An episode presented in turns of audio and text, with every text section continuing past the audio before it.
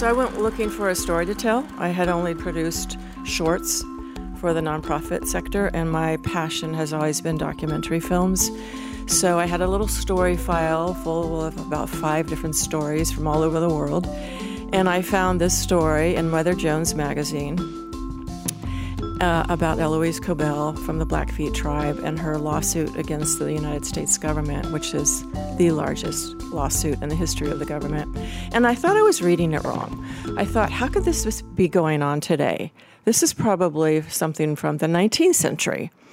And so I was baffled when I re- read on and realized this is going on right now. And that there are Native American people, 300,000 families who are living on reservations with mineral rich lands.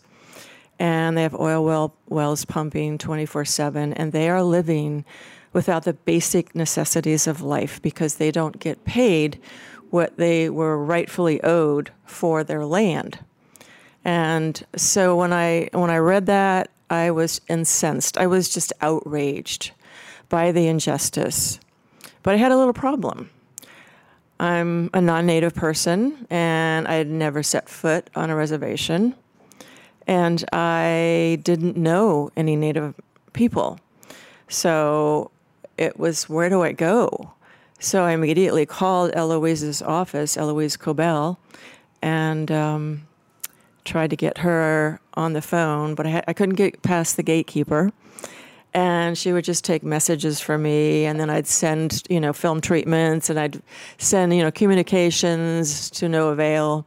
And so I just um, decided that um, I was going to pursue other, you know, people that were involved in the lawsuit and I happened to be out in Colorado attending a wedding, and I called John Echo Hawk from the Native American Rights Fund, and I asked him if I could spend some time with him and told him I was interested in telling the, a documentary film, telling the story through a film. And so I um, met with him, not knowing how long he would give me. He was the executive director of one of the largest Native American organizations that, you know, fought all the legal cases for the, the tribes in the country. So I, I went in and I had never bet, met him before, and I thought maybe he'll give me half an hour. So, unlike Eloise, he was extremely happy to see me because nobody was covering this story. The press wasn't covering it. It was like on, if it made it into the newspapers, it was a tiny, tiny little article, but m- mainly it wasn't reported on. So, he was thrilled that I wanted to cover this story. And so John Echo Hawk has become a mentor of mine, and he mentored me for 14 years through the whole process. And then by the time, you know, Eloise came around, and I followed her all over the country from meeting to meeting to meeting, hoping that she would just, you know, have time to talk to me. And finally, at one meeting, she said, You know, oh, you're that fire in the belly lady, aren't you? And I said, Yeah. And she goes, hmm, do you think we can meet like in a couple hours? I have a really packed schedule. And I was sure. So I waited, and of course that didn't happen. And then the, at the end of the day, she said, I'm really sorry I couldn't get to you, but how about if you fly out to the Blackfeet uh, tribe in Montana? And I had been just dreaming of that. I, that's all I wanted to do. And so that's how it started. So I went out there for my first meeting with her and um, she took me and you know she took me to a sacred burial site where 500 blackfeet indians were who starved to death because they didn't get the food rations from the indian agent in this winter of i think it was 1896 so one by one they starved to death and they poured them in this mass grave. And that was a very very difficult time for the Native people, for the Blackfeet people, and it was very difficult for her to be there standing on the hallowed ground explaining to me. And I felt the intense pain from her. And um, so that's basically how I started on this journey. And I did tons and tons of research because I was not only taking on the United States government, the Department of the Interior, uh, and the Department of Treasury were being sued by Eloise Cobell and the Native American Rights Fund. and that was John Echohawk's organization. So it was a very, very big case. And I I just racked my brain out thinking, how am I going to tell this story? I mean, this is a legal story. How am I going to make this interesting? And of course, the only way was to tell Eloise's story, which was, you know, she's a hero, and she was one of those, you know, women that she was unstoppable. And she had a, a, a, a I called it her, her mantra. She would say to me, she must have said it to me over the years a hundred times Melinda, I know the stars are aligned for justice. And I know that Indian people will get justice someday. The stars are aligned. And every time she said it, I believed her. So, what year was this? She filed the lawsuit in 1996. I came on the scene in 2002. Okay, so the lawsuit was filed, when was the conclusion? And this, you said the largest settlement in U.S. government history. How yes. much was it for? Three point four billion dollars. With a B. With a B. Wow. And that sounds like a lot of money, but the estimates for how much money the Indians were bilked by the U.S. government was 176 billion with a B. So explain that. So there's Native American land. Obviously, these are the reservations. I grew up in uh, a town called Puyallup, which is a, a Native course. American uh, reservation. So we're, we're very familiar with that. But explain that and explain why the settlement came to pass um, due to the land rights and the minerals and oil and, and all that stuff. So basically, uh, through the Dawes Act, Senator Dawes they, was trying to help, you know, this country um, assimilate the Indians into our culture. So what he proposed was an allotment act. And what that meant would, was that they would basically put the Indians on reservations and they would give Indian families their own parcels of land. But they didn't the government didn't think the Indians were smart enough to be able to manage that land. So they said, "We will manage it for you." So they put all of the royalty payments into a trust fund, the Indian Trust Fund. And over the course of 100 years, which is why the movie is titled 100 Years, this is what happened is, you know, the Indian people would never get they would never get reports on how much oil was taken out of their land or what grade of oil or and sometimes they would get statements that showed there was $6,000 worth of oil taken out of their land but the particular Indian only got $89 out of it. And sometimes it was even a minus, minus 20 for parts for the oil company. It was absolutely that ridiculous that they were responsible for, and and so this was all managed through the Department of the Interior and the Bureau of Indian Affairs. And so what would happen is that on every reservation there was a BIA office, Bureau of Indian Affairs office, and so the people would go in and they'd stand in line and they'd stand in line and they'd wait and they'd wait and they'd wait because they wanted to get answers on their land. Why am I not getting these checks? Why are the checks so small? Um, and why is my my land mass dwindling? So the there this went on for such a long time, and uh, Eloise filed the lawsuit because, as she said, they were they were living without the bare necessities of life. We're not talking about people in mansions. We're talking about people that are living in, you know, poverty-stricken lands, um, in trailers without running water or electricity. And in, in our film, we had one Navajo woman who she had to set up just to watch TV. She'd have to, you know, run a line um, from the front porch, and you know, you know, and she would and she she had a gas line that was running through her land, but she couldn't get gas from that gas line to heat her home. So so during the winter times, she would have to move because it got too cold for her to survive. So this was an everyday occurrence. And we heard story after story after story. You know, the Indian agent won't give me my land, I mean, my um, money, my funds, and he won't, and they won't give me the answers to what's happening. To my funds. And so that's when uh, Eloise just drew a, a, line in the sand. She actually met, she was um, a speaker, she was at a speaking engagement for a bank, uh, bankers conference. She became a banker to learn how to read these statements. And she became the treasurer of her tribe so that she would know how this was supposed to work. And she could see that the oil companies were taking oil off the tribal lands and not putting it in, not paying it back. So then she started knocking on doors, calling her senators and congressmen, and she finally um, met with the Attorney General, Janet Reno, at this banking conference. And she said, Oh, Attorney General, I have, I've got to talk to you. There's this terrible problem with the Indian Trust Fund, and we must fix it. And she said, Okay, Eloise, she says, call my office and we'll set up a meeting. So she did. It took about a year, and she called every week. And she was persistent. And so she finally got in and she went to this conference and she was supposed to, um, she finally got in to, meet with the DOJ and the uh, Department of Interior, except they weren't there. It was a room full of attorneys.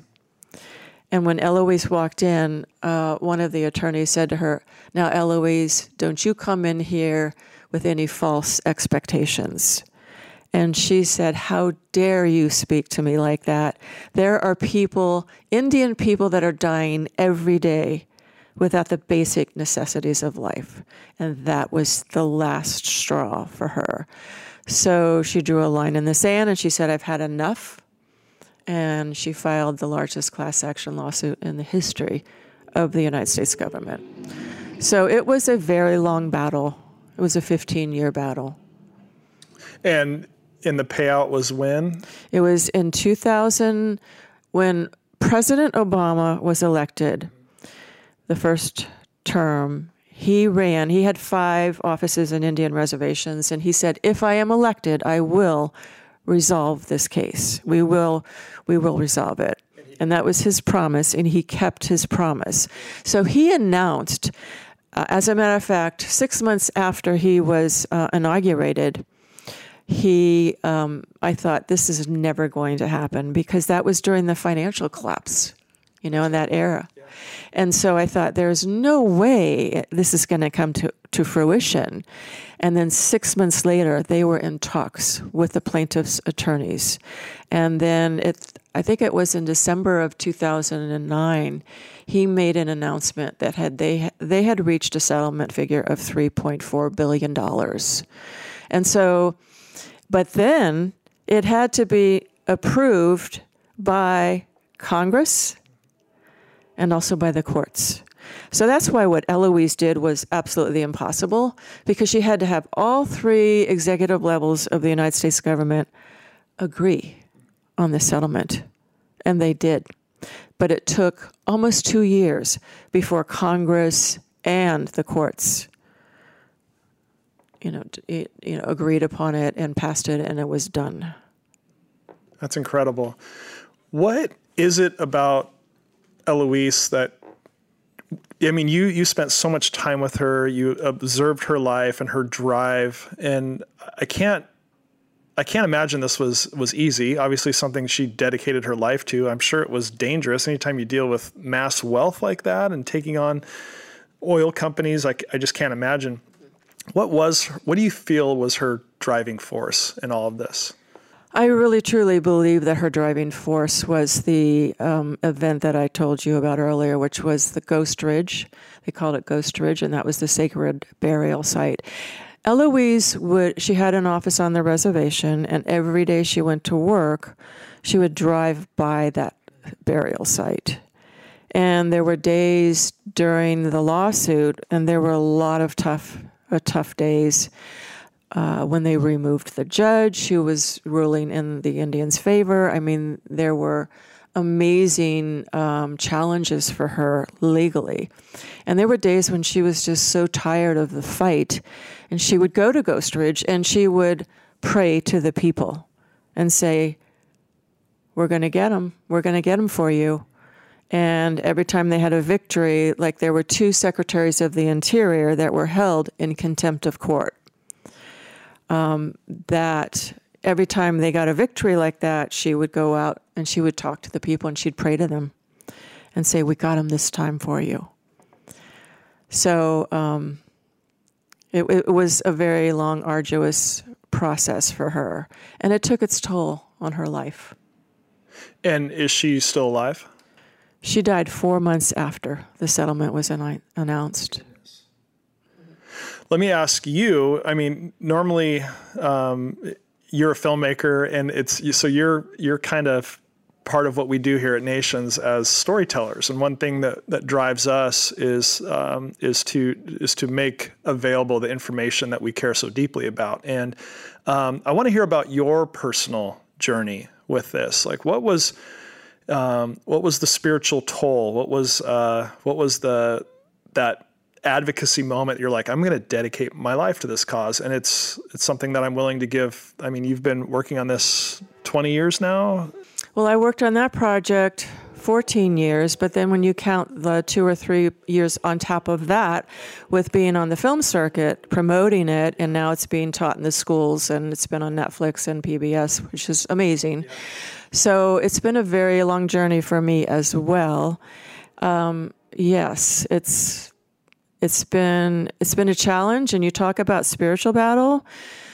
Um, one in particular was that my husband and I were driving back from we had a house in Breckenridge, and we were driving back to the airport, and I felt um, I had a stomach ache, and I said, "Can you please stop and let's get some ginger ale?" So we got off the um, highway going back to the airport. We were going back to San Diego, and it was the winter time, and we hit black ice going off this ramp, and we were going at about 60 miles an hour on black ice, and there was no way to stop. And my husband could see that we were going to we were going to have to go through a stop sign and he was going to try to go up the ramp on the other side.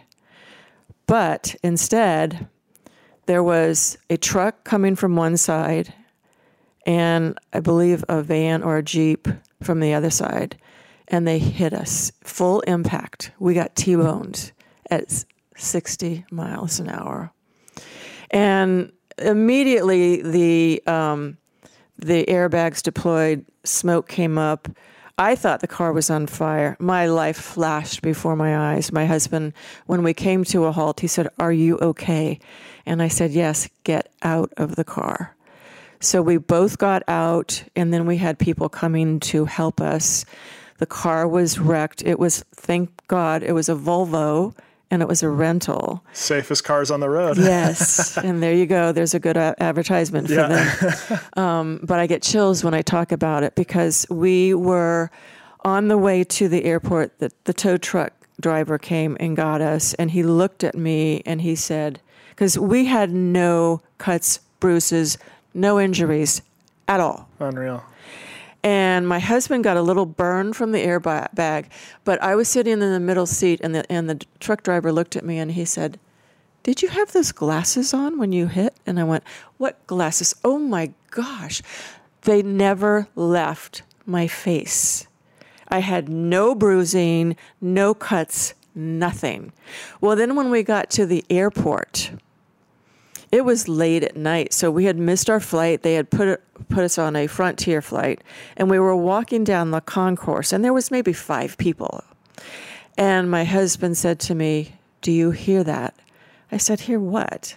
Listen to the music in the PA, and I listened, and it was Native American chanting music. I had never heard that playing in any airport.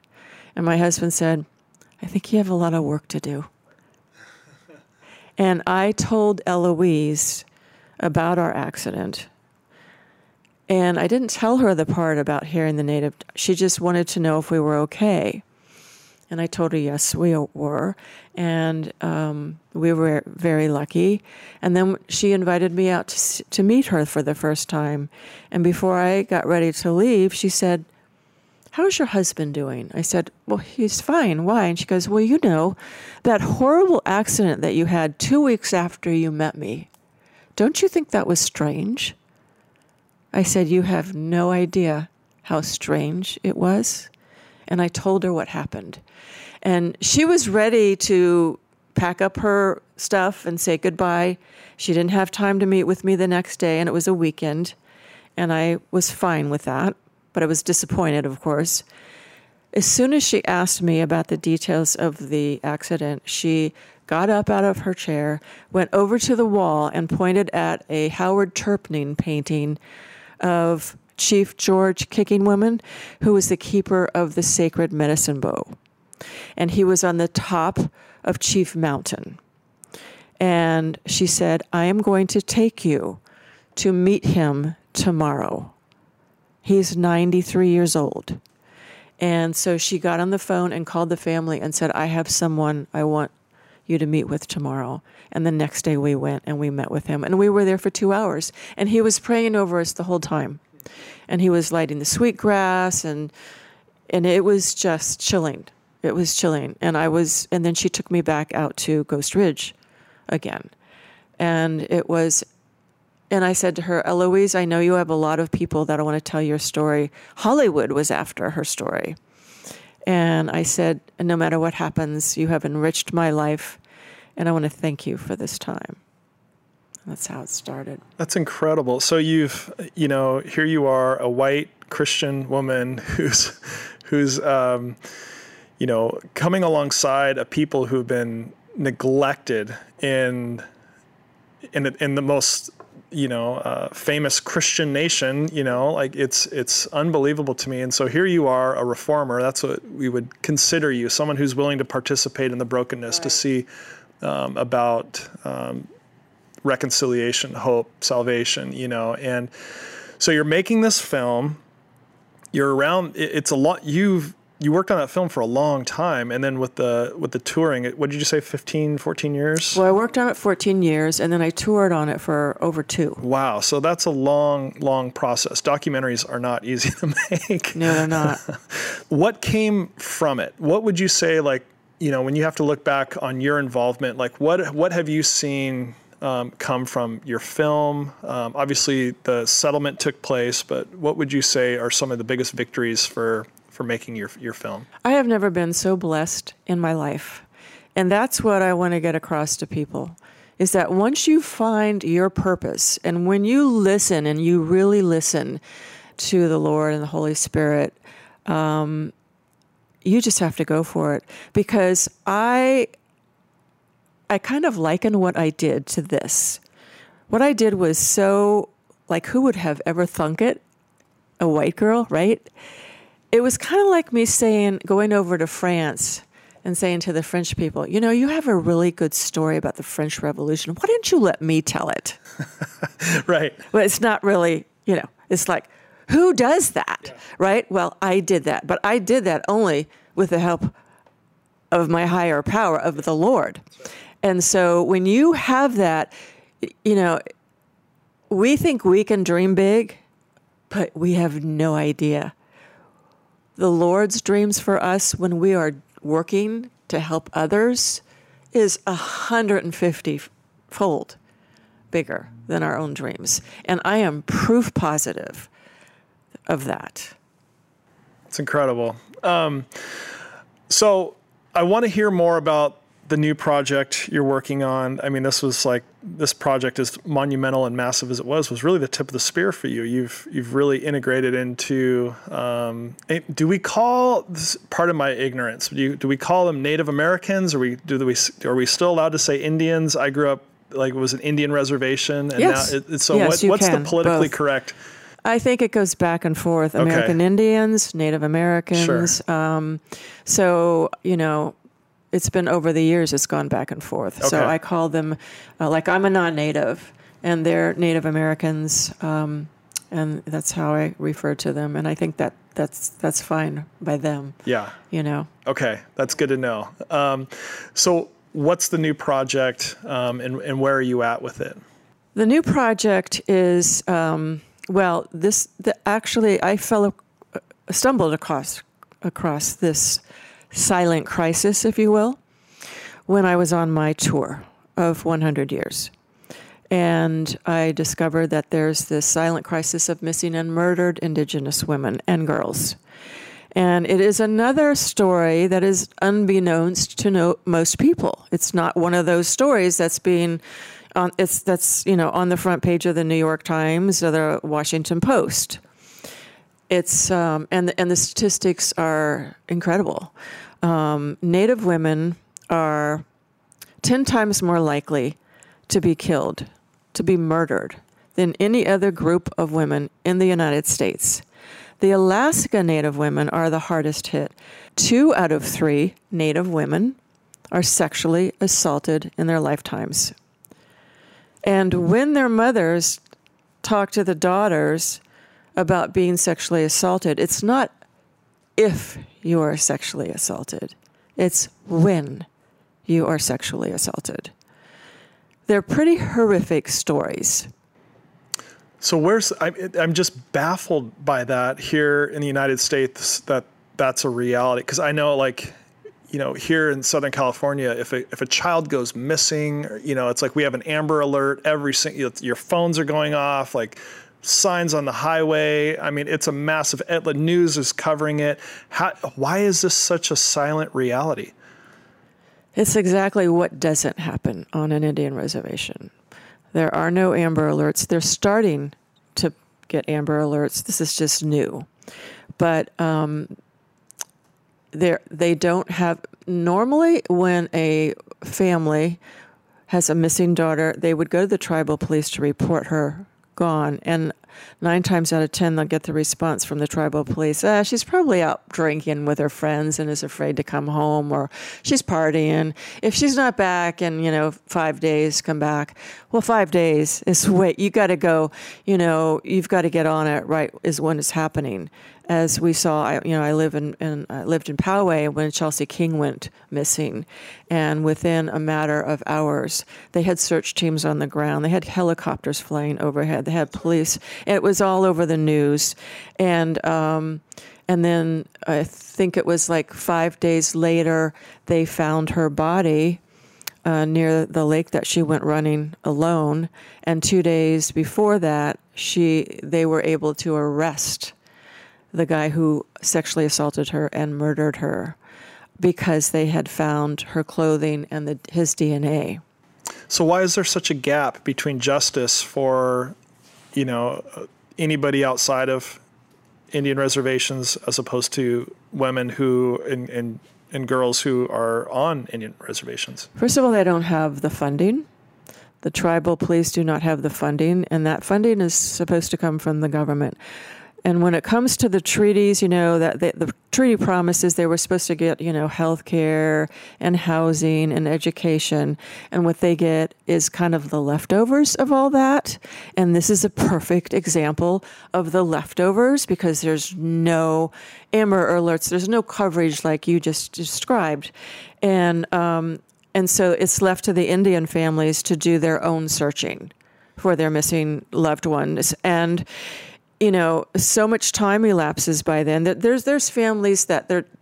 I have a good friend who's actually a co-producer on my new project, Patsy Whitefoot, and her sister Daisy went missing 30 years ago. 30 years ago. They've never found the body. They've found articles of clothing, but never the body. That family lives with this knowledge. They have memorialized her after her 10 year and then 30 year again. But that I met at a conference in Portland one of the sisters, Patsy's sister, and one of the the sister that was closest to Daisy, the one who disappeared. And I was introduced as the filmmaker who's doing this uh, series on missing and murdered, and she was. She just stared off into the distance. She was a blank stare she never acknowledged me. She never looked up. I could feel her pain. Um, and then her husband, who was standing right next to me, described to me how each family member handles it differently and how traumatic it was for this particular sis- sister because she was the closest to her. And it's something that they live with day in and day out. So there's no there's no federal assistance like the FBI are they limited to what they can do I mean local police departments is there is there a line of delineation to where yes, they can't the they juris, can't cross it's, in? it's called a jurisdictional maze, and it's purposely set up like that. I believe it's ongoing genocide, um, and so it's been going on for years. Let me just give you an example. In 1996, the Violence of uh, Against Women Act was passed. Okay, there was no clause in there to cover Native women, not at all. It wasn't until 2013 when they added a little clause in there that protected Native women from domestic violence, but not rape, not murder, but domestic violence. So that kind of says it all right there. There is no coverage for them. Um, and I could tell you story after story after story of how you think this is happening in, an, on another in another country, not in the United States, but it's it's ongoing. And um, in 1978, one of the reasons it is so ongoing is that in 1978, the Supreme Court in the Oliphant ruling took away the tribal rights to prosecute a non-native who committed a crime on the reservation. The, the most important thing of a tribal sovereign nation is to protect their citizens. Right. And that was completely taken away from them in 1978 by the Supreme Court of this United States of America. Meaning that any non native person who commits a crime on native grounds cannot be prosecuted for that crime. For that crime. How is I that is just absolutely so backwards. I, I can't understand I just can't fathom that. So let me just break it down in a little uh, scenario here for you. So let's say you, you go into a convenience store on a reservation. Non-native, right? You want to buy some cigarettes, maybe some booze, you know, some beer, maybe some candy. You can get all those things you want and you can walk right out the door and they can't do anything about it. They can make a little note and try to, you know, get recomp- you know, compensated later, but nothing happens. Nothing happens. It's the same with a Native woman's life. There's actually the dark web where people like pedophiles and rapists, they know now that they can get away with murder and rape and so it's become a hunting ground for Native women. And Native women, by the way, are, are sex trafficked also. They're the highest numbers of sex traffic in the country. And the reason is because they, they're so marketable. They look, they can look Polynesian, they can look, you know, native, they can look Asian, um, and they're very highly marketable. So it's a very vicious, vicious cycle. And has a lot of ugly tentacles. And um, we want to expose through this film, this series, all the way back to the history of how this began. Because you see, Native women were considered sacred, they were matriarch- matriarchal societies. And and and actually when they went the men went into war they always counseled with the women. They always, you know, met with the women. And they have a saying, you know, and one of the um, tribes has a saying uh, uh, that the woman owns all of her rights, and what she say be the law. So this this rape and this, you know, telling your daughter when you're raped, not if you're raped, this was this is completely foreign. Never happened in the early days. Pocahontas was the first abducted Native woman. So, so our goal is to go back. Unlike there's a lot of um, single documentaries about this issue, and there's a lot of good, really good ones. Um, but what we want to do is we want to open it up. We want to do a six-part series that goes into that 500 years of violence and how it started. And ultimately, we want to have a campaign, a social media campaign, and a lobbying campaign to reverse the Oliphant decision. So that's the that's the goal here. That's the goal. And I, wow, I love it, and I love that you're right in the mix, um, going for it because that's how um, justice happens. Like people have to be aware of it. I, it's just it's incredible to me that that um, I'm learning this for the first time, and I'm, I'm, so thankful for you, and I'm so thankful for the article coming out in the journal, um, the Nation's Journal, and um, I just think that missionally, um, the gospel compels us to these places, and yes. and sometimes it's not um, normative missionally. You know, it's like you're just in there telling the story and and and bringing about justice, and I'm, I'm I hope and pray that it, it comes quickly. And uh, yeah, tell me, um, do you have hard numbers on how many you know women are trafficked and murdered? And like I'm I'm sure that'll that'll come out in the in the documentary. But well, like, we had just for one year as. And also, on that note, I want to also make one other point. Native women are the only women in the United States that when they go missing, there's never there's no federal accountability for them. Every other woman, every other group of women, but not Native women. Okay, and that's what propelled me to do this film. I watched the movie Wind River, which is a dramatic film by Taylor Sheridan that is about a beautiful young Native woman who goes missing and she's killed.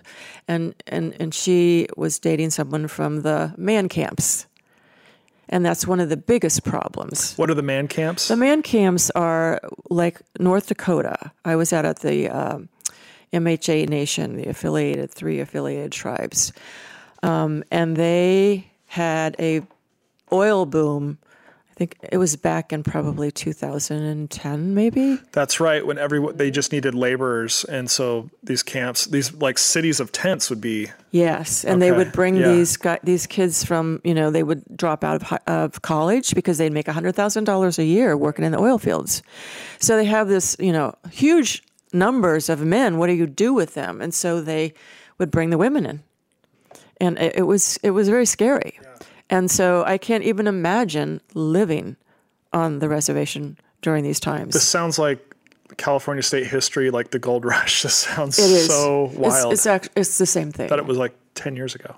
Yeah. So, um, so it, it's it's a pretty bad situation. I don't know if I answered your question. No, you're answering everything well. It's just it's sparking so many more questions. This is wonderful. Um, just like hard numbers, like how many, how right. like do we have a any statistics? I mean, is there anybody keeping track of the data? Well, this is the thing because there is no federal accountability of missing Native women. It's the own it's the grassroots Native women who are doing the numbers.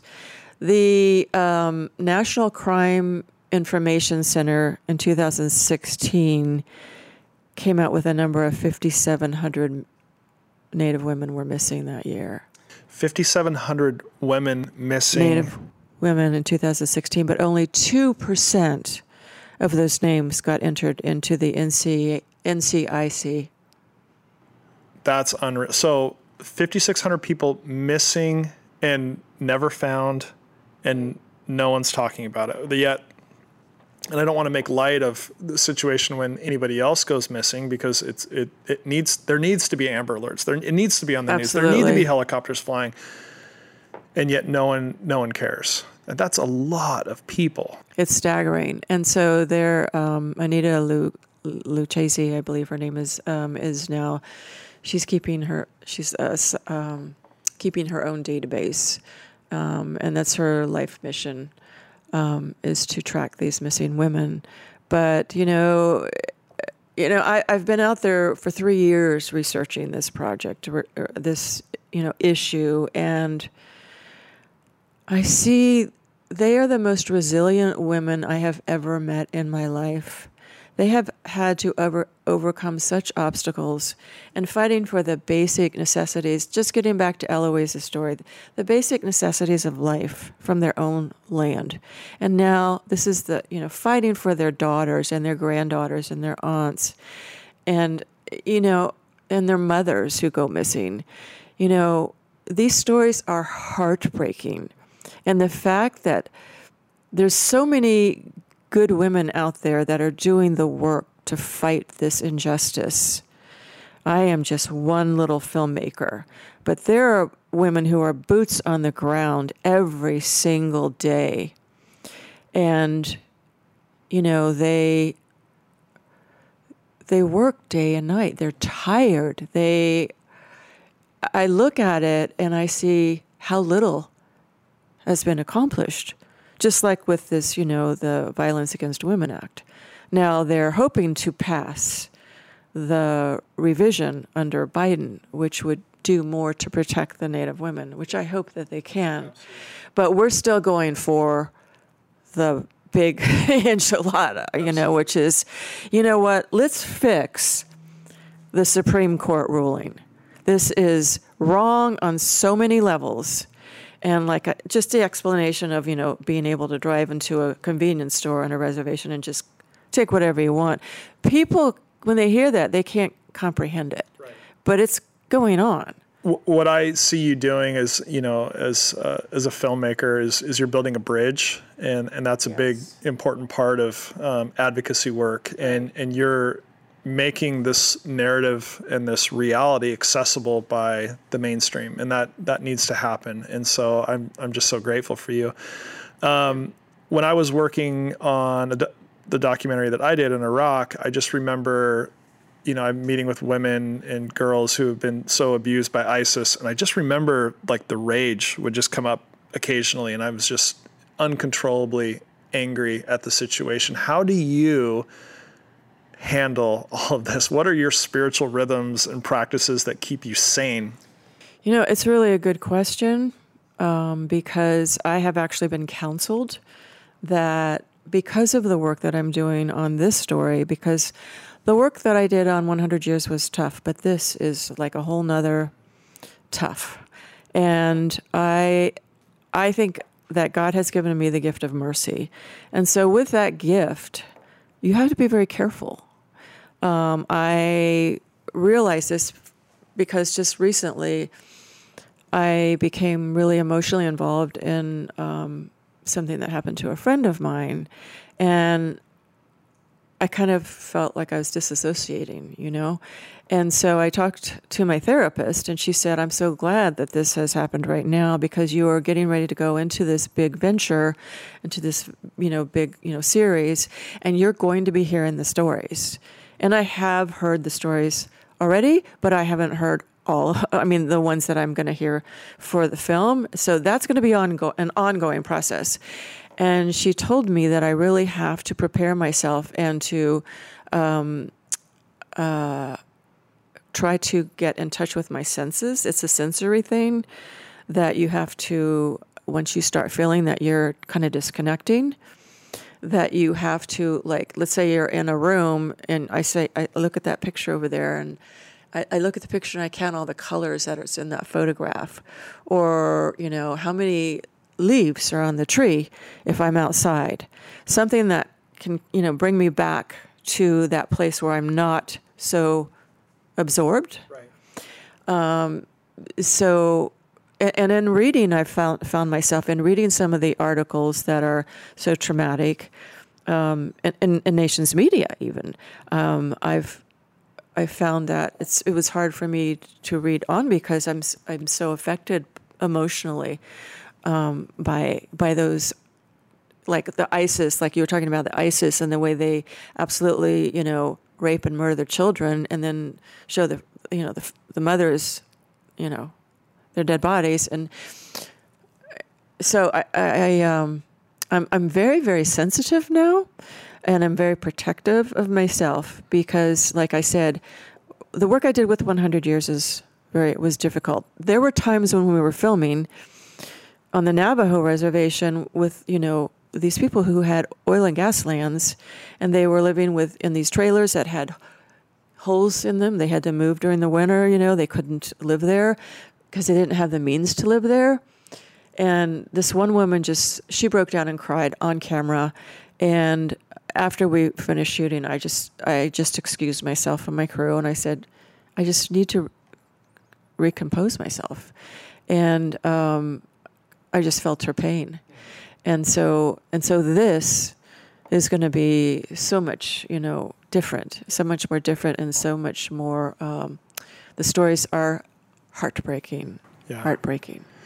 Yeah, it's a it's a dance, isn't it? Like you, I meet people who work in the field who are kind of callous to it, and you know, because they're in that world day in and day out. And I've I'm like, man, I never want to go there. I never want to be there. I want to be involved, but I don't want to be callous to it and like hard hardened. And Right. uh, but I also I want to have that, you know, that soft skin towards you know their the the hurt. I want to feel that pain, but then the other side's true where it cripples you and i just i just remember like oh my goodness and so i i i really started looking at like the rhythm of jesus and he's he would oh he would constantly retreat and find rest constantly. and seeking the father on a daily and and and then like paying attention to like the two invitations of Christ to come unto me and then come follow me. And oftentimes I'm so quick to just follow Jesus. I'm like, where are we going? The Great Commission. Right. And I had to learn that no, both go hand in hand. Like you have to come to Christ for that salvation, that rest, that healing, and Absolutely. before you're commissioned into something that you're doing. And um, yeah, it's it's a it's a it's so difficult. It's such a fine dance. and I had that same realization this last, you know, experience when I felt like this and I and I prayed about it and the Lord put on my heart you don't know the plans I have for her. And I thought, wow, you're right. I am assuming the worst from the scenario that I was given. But I don't know what God has planned for her. And so that's when I realized I just needed to spend time with him and to just really trust in the direction that he was taking me and to um, and that and to really listen like that because it was almost like a scolding.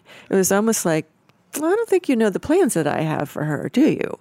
You know, um, and I went, oh you know, it could be you know, I just went through a difficult time in my life and, you know, things are working out now. And I, I think, you know, it says in, in the Bible we're supposed to rejoice during trials and tribulations because we have no idea what God's full plan is. And so many times it's those very moments that we had that were traumatic and that were dark that forced us to get in touch, forced us to get in touch with the Lord and what His will. Because I would just, you know, during this time, I would just go to bed every night saying, Thy will be done, Lord, not mine, because I surrender. And so it, you're right. It is really a, and that's how you kind of you know it. It's a calling, and you know that. Um, and so I try not to worry about it because I know as long as I have that connection in that prayer life, that I will be okay. And and the when you asked me, you know, what was the best thing about 100 years, and the best thing about 100 years for me was, you know, the film won a lot of awards. That's great, but nothing compares to the fact that this film is being taught all around the world it's incredible. Colleges, colleges. Harvard. It's it's been at uh, Harvard, Duke, Wow. Dartmouth, you know, Berkeley, Stanford. It's being taught in public schools in 25 states in the United States. It's being taught in Canada and Taiwan and New Zealand and in Australia. And that's what I was, you know, referring to when I said, you know, we can't dream as big as the Lord can. You know, when I formed Fire in the Belly Productions, my production company, I formed it with the goal of making films that make a difference in the world. And at the time, I didn't even think about in the world. I just thought, okay, I'm just going to go big. And then when you do that, well, lo and behold, the film's being shown around the world. That's amazing. that is incredible. Well, it just goes to show that, you know, like your your you know, your courage and your faith and this journey has really just been what the Lord's asked of you. Like, you know, put a camera on the situation and hit record and Right. become an advocate. And so I guess my my final question is how can I mean, I'm I'm brand new to this reality. I, I've known there's been injustices, like I, I've I've known it, um, but how how can someone like myself or the audience um, become more involved with seeking justice for um, the Native people in this specific crisis. Is there um, anything you would suggest? Um, can we can we follow you your journey? Yes. Can yes, we, you are there can other things me. we can do? I have, you know, Twitter account, 100 years. Um, And, that'll be the same process for the so, next this new so story. I will I will have a Twitter account for the new project too. We're we're, we're currently our our uh, working title, if you will, is uh, "Women Are Sacred, Missing and Murdered."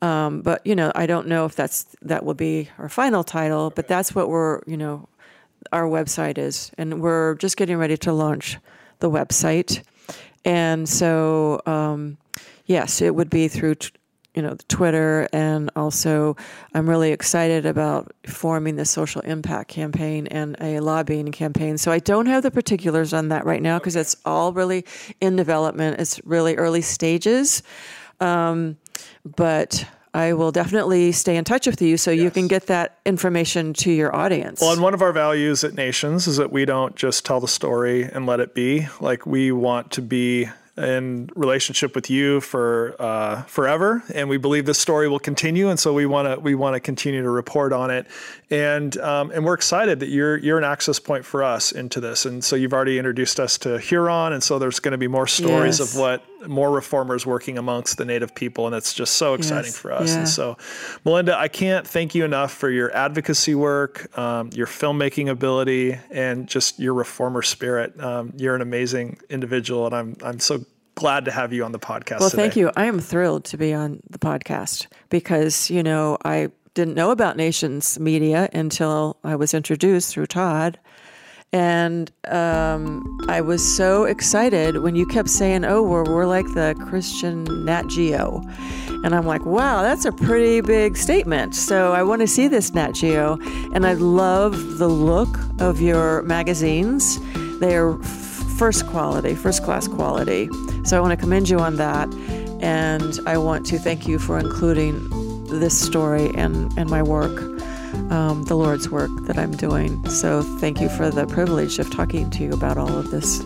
Absolutely. Well, thanks again.